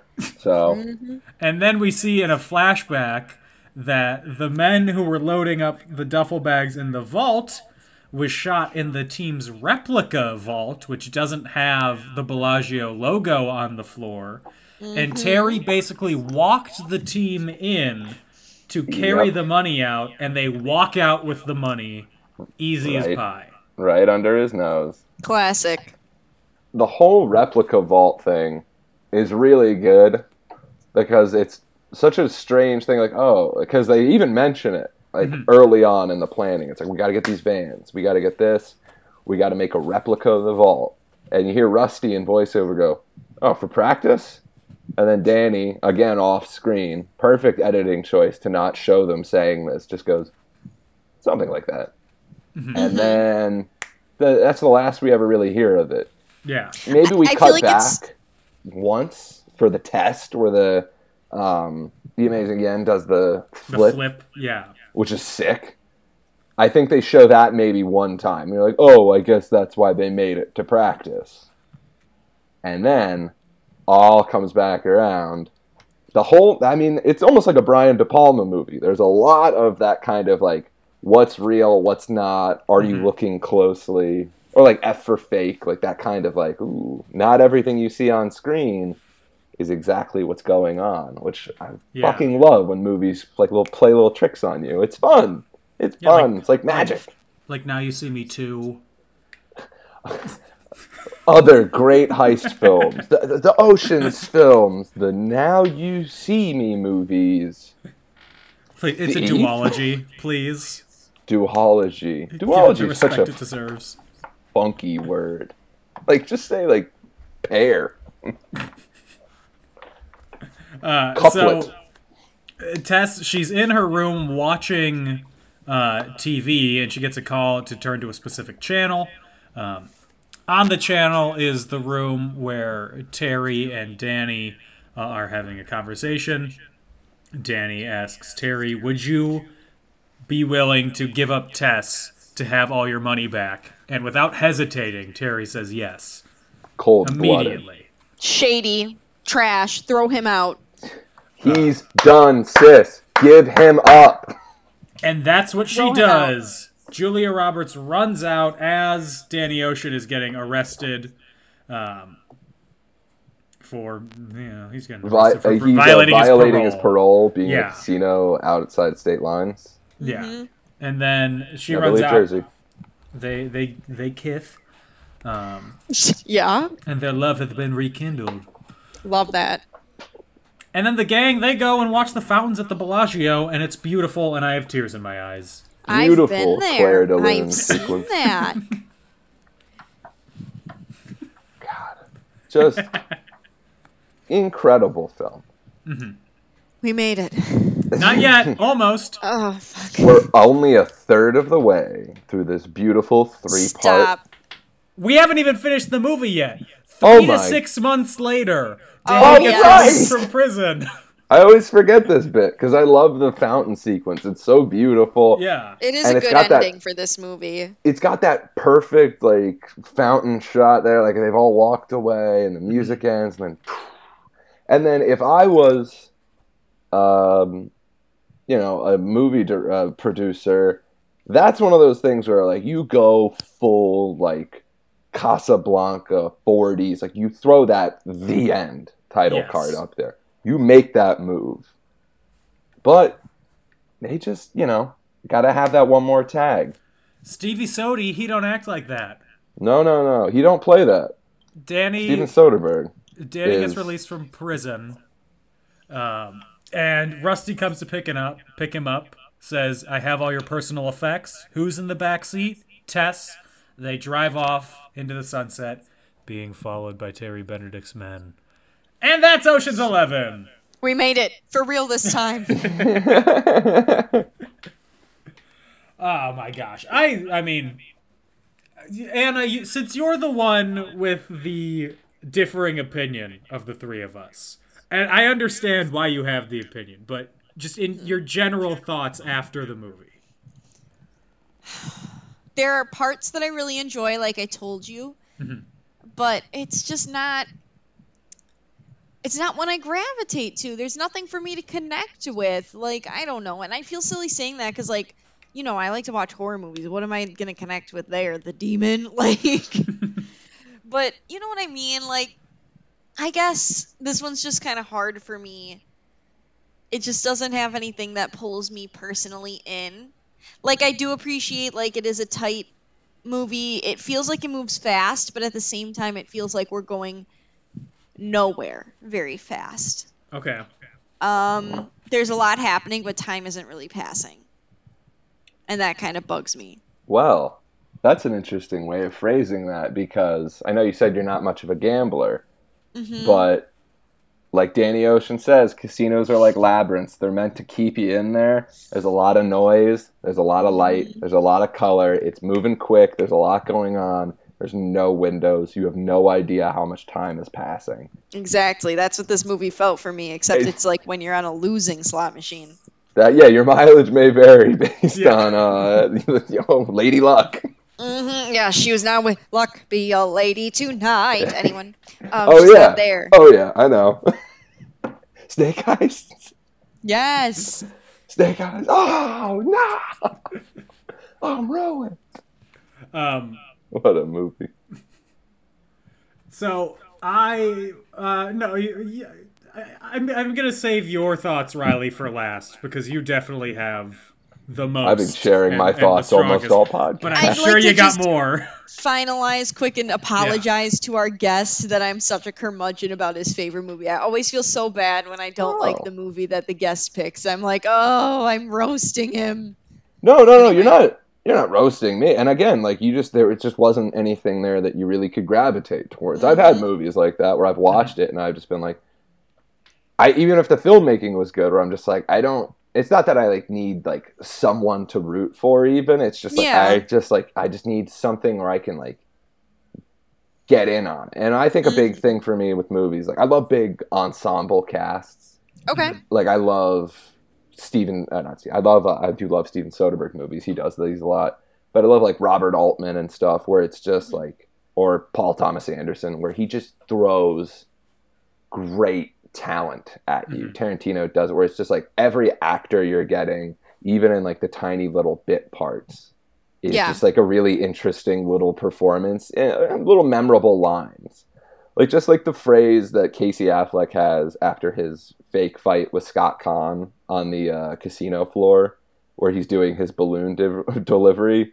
just him saying, "I'm just trying to deliver my balloons." And then the slow smirk that Scott Caan gets on his face, and he kind of like doubles over and he does his classic like that Caan snickering kind of hyena laugh, and he just goes, "Balloon boy, balloon boy." I just love those little quirks and those little moments from like, albeit not you know huge stars like Scott Caan, but like like the Pardon like, you. stars. Pardon you.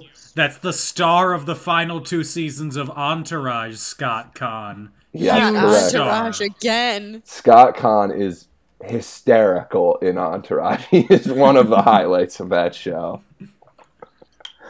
Oh God! But I, just, I mean, I love just like having a lot of movie stars I really like doing mm-hmm. fun movie star shit, and it.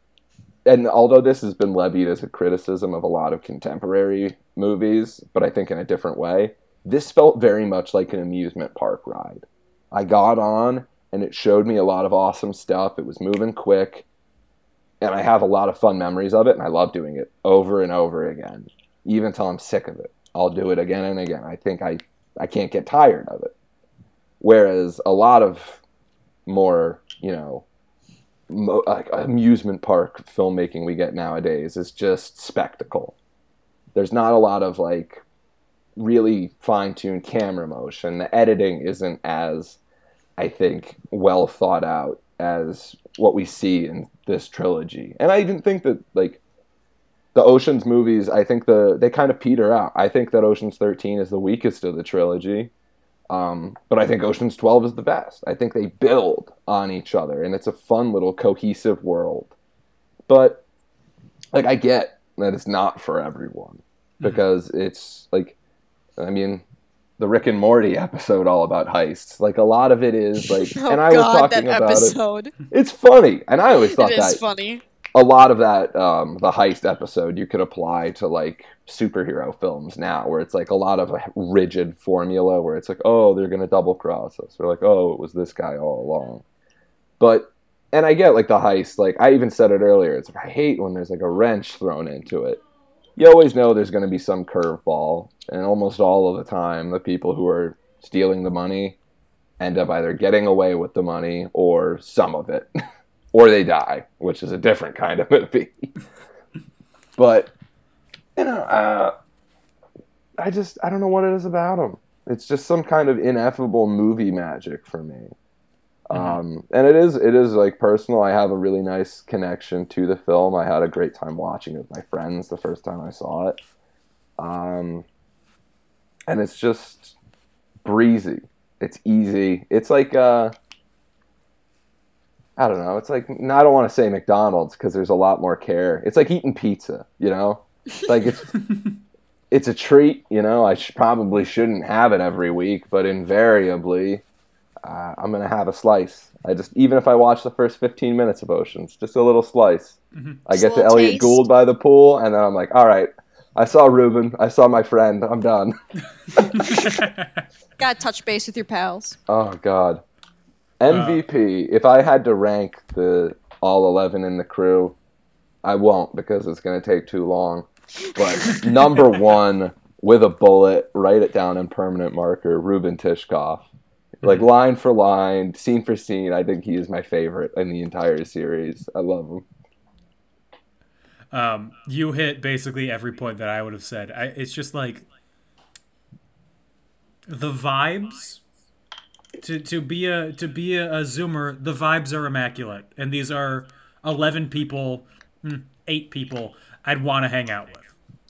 It's it's a vibes movie. Yeah. It's like a hangout film. Even more so, actually, not even more so. The fir- the old one The the old one is a hangout film. That's a hangout film, but it's a hangout film made by just like a bunch of middle-aged drunks. Yes. This is like fucking actors, sexy middle-aged se- sexy guys like Carl Reiner, Bernie Mac. The guy who plays Linus. All J- James Caan, kid. Please address him by his correct name, Dan. I was thinking the guy who plays Livingston, not Matt Damon. Oh, I would say Linus is Matt Damon. Uh, so some trivia uh, about the movie. Um, so the Rust. Uh, this is surprisingly for how long we've been recording. This is the first time that I'm mentioning that Rusty is eating in basically every scene of the movie. Um, and that wasn't written in the script. That was just something that Brad Pitt would do I love it. on breaks. So Steven Soderbergh let him eat on camera. Um, in the the scene where they're spying on Tess by the staircase, Brad Pitt ate 40 shrimp. That's really a lot. That's awesome. Yeah. Um, I love that character detail. Just like from the go, he's just snacking on stuff. Ru- Rusty, I think, kind of went under the radar that whole discussion of the film as like a really solid character performance from Brad because he's like the cool, suave, sexy guy. Mm-hmm. But at the same time, like he is like another sort of like almost like an operator mindset for that character Brad had played at that point. It's he's a lot more aware of like what he's doing. He seems a lot more confident because up until that point, like in stuff like Spy Game, like he was like the young buck, like he was the or like Legends of the Fall, like he's like the rowdy young guy. In mm-hmm. this, like he seems a lot more assured. He seems to like oh, it's like one of his first like performances as like a real like man man type character, which I I, I really dug. And I don't remember. I mean, I'm not a good poker player, but that scene at the start um, where he's like talking with all the the teeny boppers, and then eventually Danny about like how to play poker, uh, and then Danny and Rusty take them all for a ride and just take their money.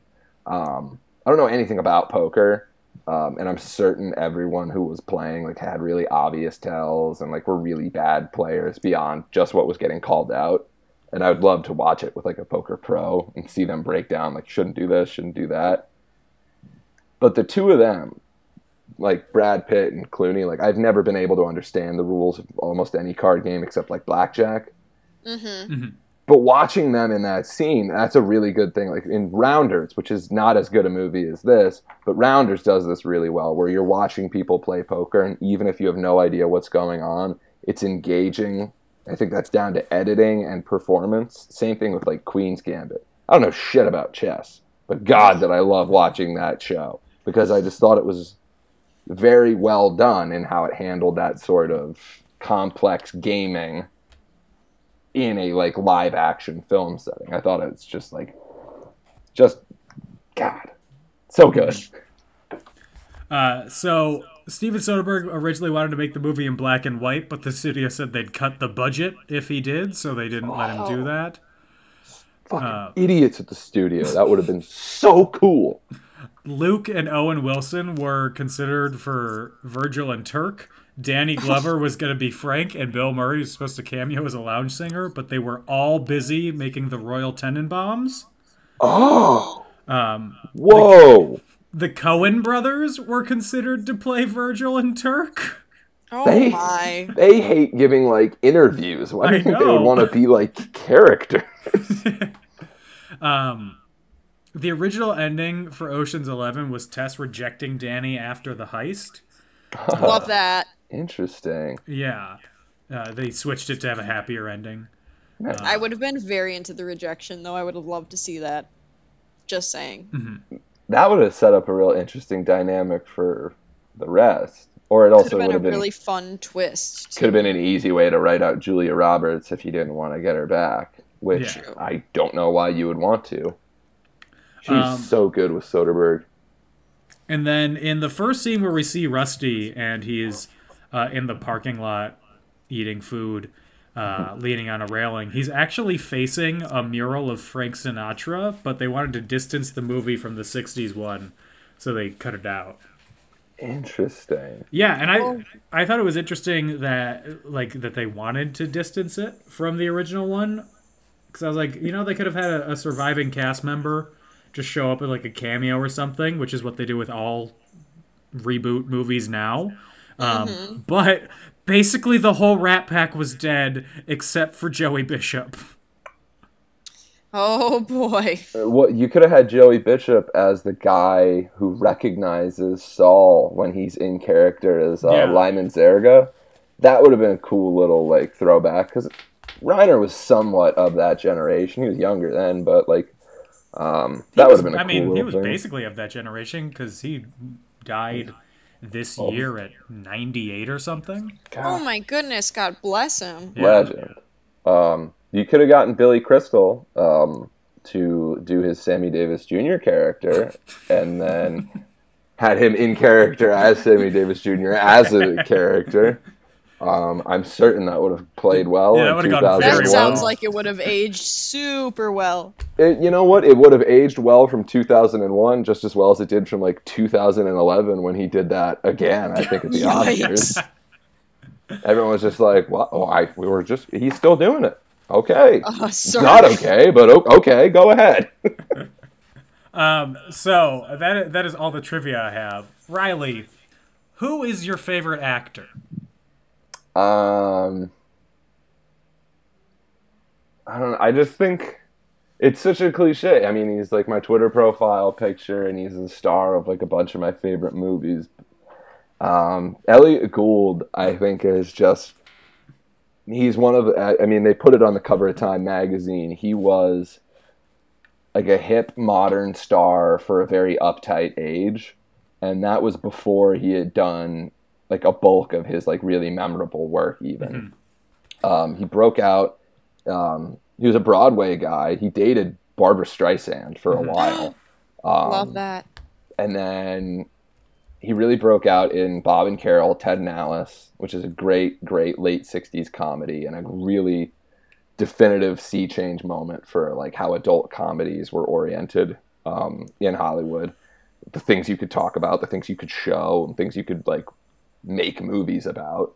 Um, and then he follows that up almost immediately with mash the mash movie with donald sutherland and robert altman and tom skerritt.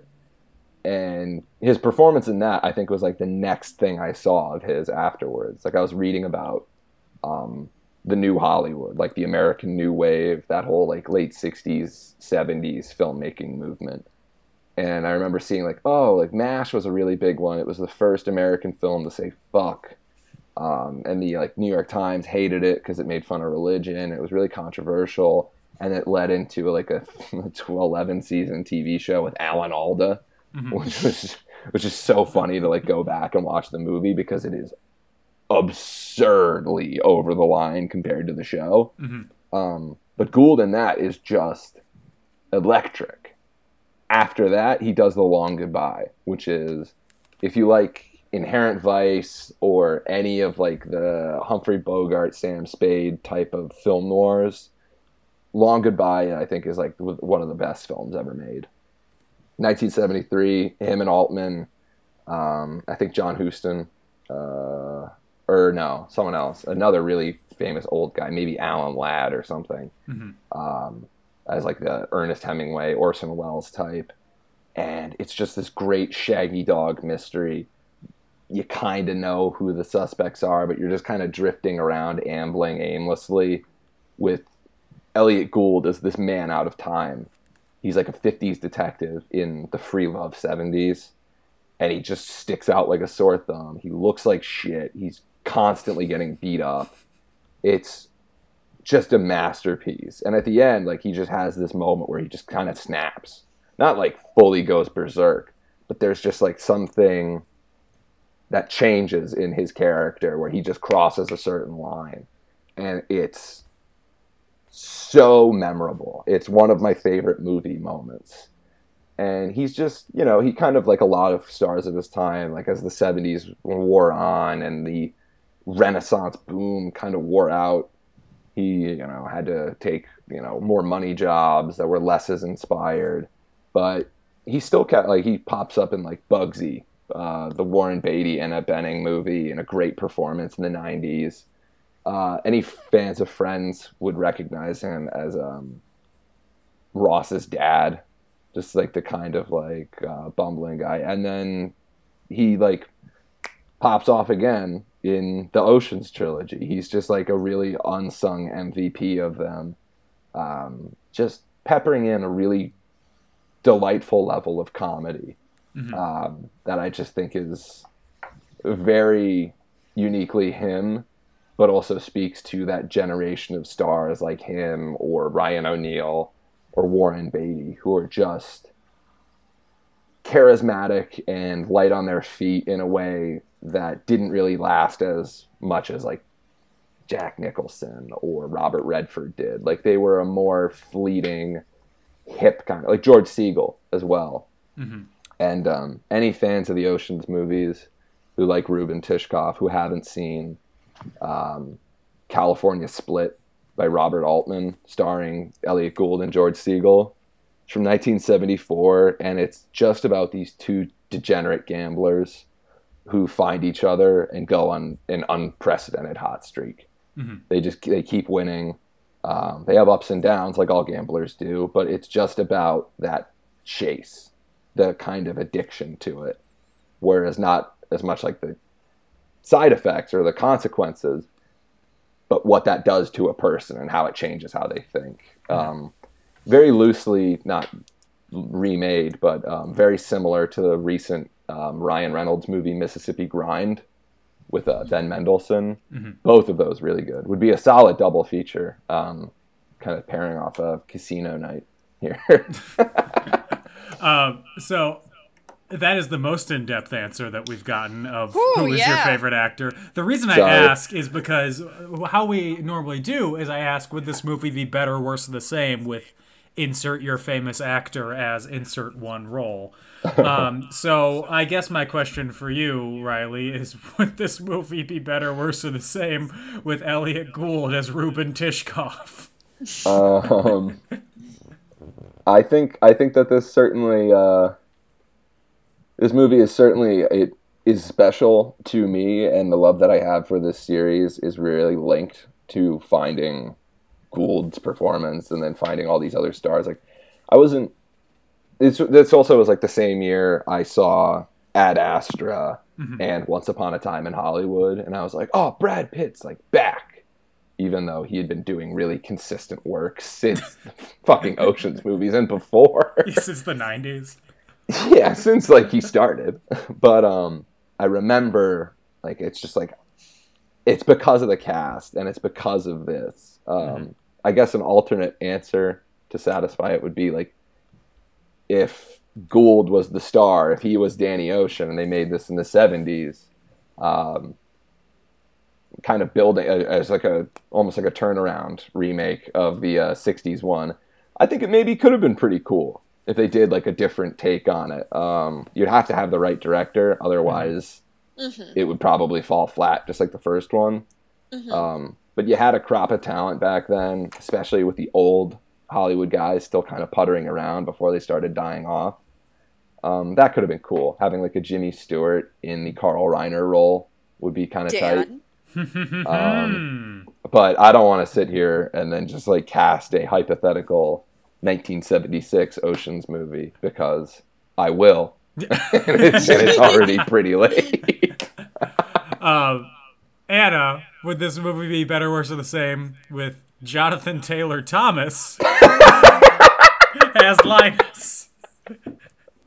Hello, it's me. Um, I'm gonna. I'm just gonna keep Matt Damon. You know, he Mm-hmm. he's good in this. I'm sorry, this isn't as very in depth. Riley As, really, as Riley's Riley really killed exploration it. of Elliott Gould's entire career. I wish I could do the same, but uh, I'm gonna just leave it at no. I'm sorry. Uh, and then would this movie be better, or worse, or the same with the bones of Jimmy Stewart the reanimated corpse. uh, in Carl Reiner's role as Saul Bloom? I, it'd be worse.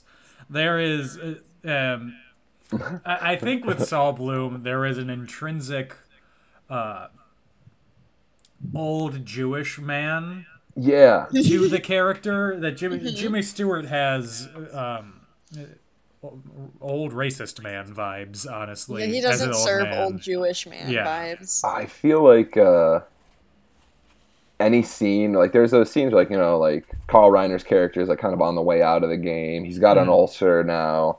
Uh, there's like m- little moments where it seems like they're setting it up like he can't do this. Like he's a little too old. He's past his prime. And I feel like those moments were like, I think at one point Danny straight up asked him, like, you know, or Saul, are you think you're up for this? And then his response is fucking awesome. He's just like, Daniel, if you ask me that question again, you won't live to see the morning. Which is like, I feel like Stewart couldn't have had that sort of edge to the character, even though it's like this sweet old Carl Reiner grandpa guy. Like when he says that, uh, part of me is just like, yeah, that's fair. Yeah, he just got a problem. He's been around the block. If Stewart said that, he'd just be like, yeah, all right, whatever, grandpa.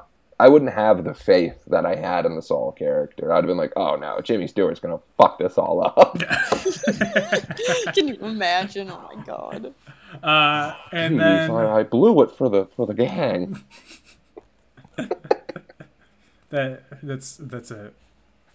I haven't heard a better Jimmy Stewart impression than that one. It's not gonna come from either of us. I'm Yeah. just saying, Dan. I'm not doing much more of it on record. what? Th- Those, are, those, those are Terry Benedict's casinos. See. Um, Why, why would you want to rob Terry Benedict? You know him. He's he's a bad man. Wow. Wow, that's that's uh, Mrs. Fowl from uh, I Jimmy know. Yeah. Don't even say that. Gage calls me Carl Mrs. Fowl all the time. I hate it here. uh, Two more weeks. Two more weeks. and then, uh, lastly, on a scale of one to five, Don Cheadle's accent in the movie. No. What do you give it, Riley? um, again and again, it's a it's a five star, five bagger, five Don Cheadles movie for me. Just a perfect picture. Uh, I love it. I love it a lot. Anna, what about Makes you? me happy. I'm sorry, Riley. It's a two from me, dog. Ooh, that's harsh. Yeah. But I understand. Ooh, That's below a fifty. I like some parts of it. That's why it's not lower. yeah. But it's, it. it's a no for me, dog. It's not my favorite. There's definitely movies I dislike more, but didn't didn't thrive. You know, Mm-hmm. Wasn't thriving. Two stars. Not bad. Not great. Uh, and then I'm with you, Riley. I give it five out of five. It's so Whoa, fun. y'all crazy. It, I think it's the most rewatchable movie I've ever seen. Like I could watch it any day and be totally. And that's like, I think Quiz Show is the most rewatchable movie. I'm the only one who thinks that, and this is more rewatchable than Quiz Show. I gotta say, I've never rewatched Quiz Show, but me either. Dan. Just the one time with you. Quiz Show is tight. That's a good movie. This Quiz Show and My Cousin Vinny, the three most rewatchable movies in the world. I you- watched My Cousin Vinny for the first time, I think like earlier this year. It must have been like right after Christmas or something. Mm-hmm. Oh my god. I was in tears. I, I've never seen it. Oh, it's so fun. It's delightful. Mm-hmm. It really is. Because you think, like, oh, you- you probably know all the good bits just from, like, it getting referenced over and over and stuff in pop culture. Couldn't be further from the truth. It's got tons of layers. Like, I saw Die Hard for the first time around Christmas. Mm-hmm. Um, or maybe maybe it wasn't around Christmas. Maybe it was after that, and maybe I'm just associating it in my head.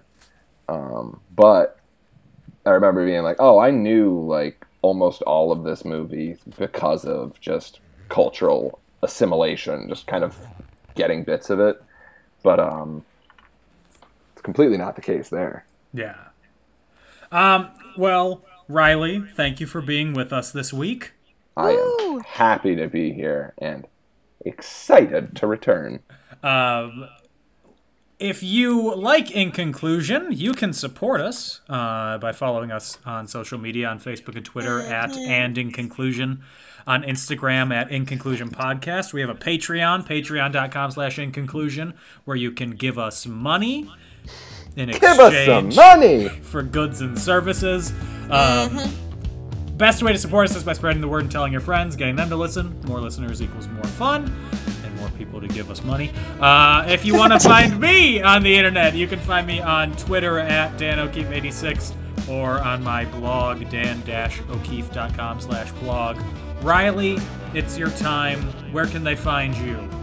Uh, if you liked what I had to say, or if you just think, hey, I really want to know what that insane person is thinking about every other hour of the day, you can follow me on Twitter at GoodPostReilly. G O O D P O S T R E I L L Y. We All love a spelled word. out Instagram or Twitter. What? A, oh my God, it's, too late for me. It's my Twitter handle. I post about mostly movies. Uh, also, a lot of the time about uh, the Beatles. Uh, and also my lunch. Just kind of the various thoughts I have through the day. Uh, it's not a particularly professional space. Uh, it's mostly just like a public diary. Uh, almost like a log of me losing my mind on the internet in real time. Join us, won't you? Love that. And Anna, where can they find you? You can find me on Instagram at AutomusPrime818, or you can find me on Twitter at AutobotsRollout. Capital O for Auto, capital B for Bots, capital R for Roll, and the O in Roll, and the O in Out are. What are they, Dan? They are zero. They are zeros. We will be back next week, continuing our three week prolonged torture of Anna with the second I- film. I'll put on a smiley face, okay? I will be here cheering everyone on in a good mood. The thing is, Ocean's 12, controversial. and This is a this is a teaser for next week. A hot take. Is my favorite of the trilogy, Ooh, And in we my love opinion- it. possibly Soderbergh's second best film, hmm, Okay, okay, okay. and his best is not an Ocean's film. Ooh. It's Che. I think. I think. That's an awesome movie. Uh, so, tune in next week for Ocean's 12. Before I say my normal close, happy birthday, Anna. I'll say it again. Happy birthday! Oh, thank you. It's me, a Leo Queen. Thank you, Dan. Crowd's going fucking nuts. They better be. Yes, bitch. Let's Yes. go. Let's fucking go. So, we will be back next week with Ocean's 12. In the meantime, everybody stay safe, have fun, and get vaccinated. Bye bye. Yay!